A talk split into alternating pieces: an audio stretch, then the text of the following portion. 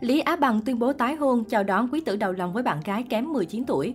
Hậu đổ vỡ hôn nhân với Vương Phi, Lý Á Bằng đã tìm được hạnh phúc mới. Chiều ngày mười bốn tháng ba, làng giải trí xứ Trung bất ngờ trước bài đăng thông báo tái hôn của nam diễn viên Lý Á Bằng. Không chỉ vậy, chàng Quách Tỉnh còn chia sẻ tin vui anh một lần nữa lên chức bố. Bạn gái kém mười chín tuổi, Hải Hà Kim Hỷ đã hạ sinh quý tử cách đây không lâu. Trên Weibo, nam diễn viên Anh Hùng Xạ Điêu đăng một clip ngắn tiết lộ hai tấm ảnh cưới và chia sẻ dòng cảm nghĩ đong đầy tình cảm. Điều mà mọi người thấy chính là đội cứu trợ, Yên Nhiên thiên sứ tới giúp đỡ người già và trẻ em, còn tôi nhìn thấy em giữa đám đông ấy. Trong ánh mắt em có sự lo lắng và quan tâm, còn trong ánh mắt tôi thấy cả tương lai của chúng ta. Chúng ta tay trong tay bước trên đường đời, có một cuộc sống mới, chúng tôi cầu nguyện hòa bình cho đất nước và cả thế giới này.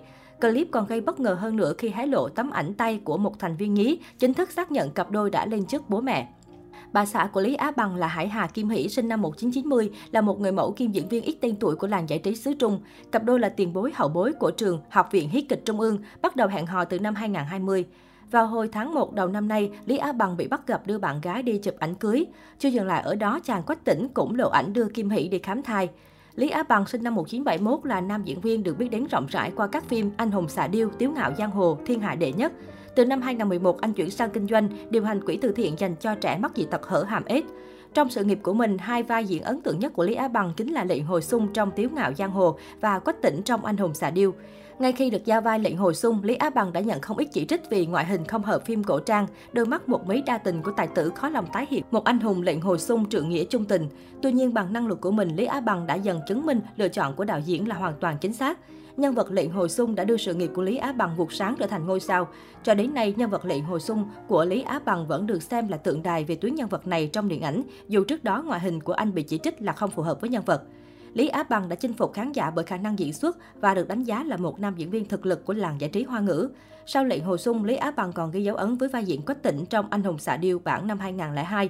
Nhờ vậy, Lý Á Bằng được người hâm mộ và truyền thông gọi với cái tên chàng đại hiệp của Kim Dung. Lý Á Bằng không sở hữu ngoại hình điển trai, nhưng những mỹ nhân từng đi qua cuộc đời anh đều là những ngôi sao đình đám như Cù Dĩnh, Châu Tấn, Vương Phi. Cù Dĩnh và Lý Á Bằng yêu nhau vào những năm một nghìn chín trăm chín mươi. Lý Á Bằng chính là người chủ động theo đuổi chân dài nổi tiếng khi đó. Cù Dĩnh từng là người mẫu số một của Trung Quốc với chiều cao lý tưởng một mét bảy mươi lăm. Cô còn tham gia nhiều bộ phim, trong đó phải kể tới Có gì cứ nói năm một nghìn chín trăm chín mươi bảy của đạo diễn Trương Nghệ Mưu, hay Đừng hỏi em đến từ đâu, Liêu trai kỵ nữ, Thiên cơ biến. Có thông tin cho rằng Lý Á Bằng đã đưa Cù Dĩnh về nhà ra mắt gia đình và chân dài sinh năm một nghìn chín trăm bảy mươi mốt rất được lòng bố mẹ chồng tương lai.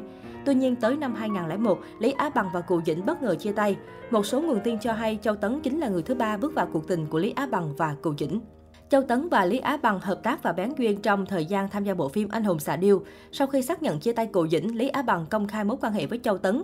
Chuyện tình của Lý Á Bằng và Châu Tấn nhận được sự ủng hộ của người hâm mộ. Châu Tấn cũng liên tục chia sẻ Lý Á Bằng giống với hình mẫu bạn trai trong mộng của cô, còn Lý Á Bằng khẳng định Châu Tấn rất khác biệt.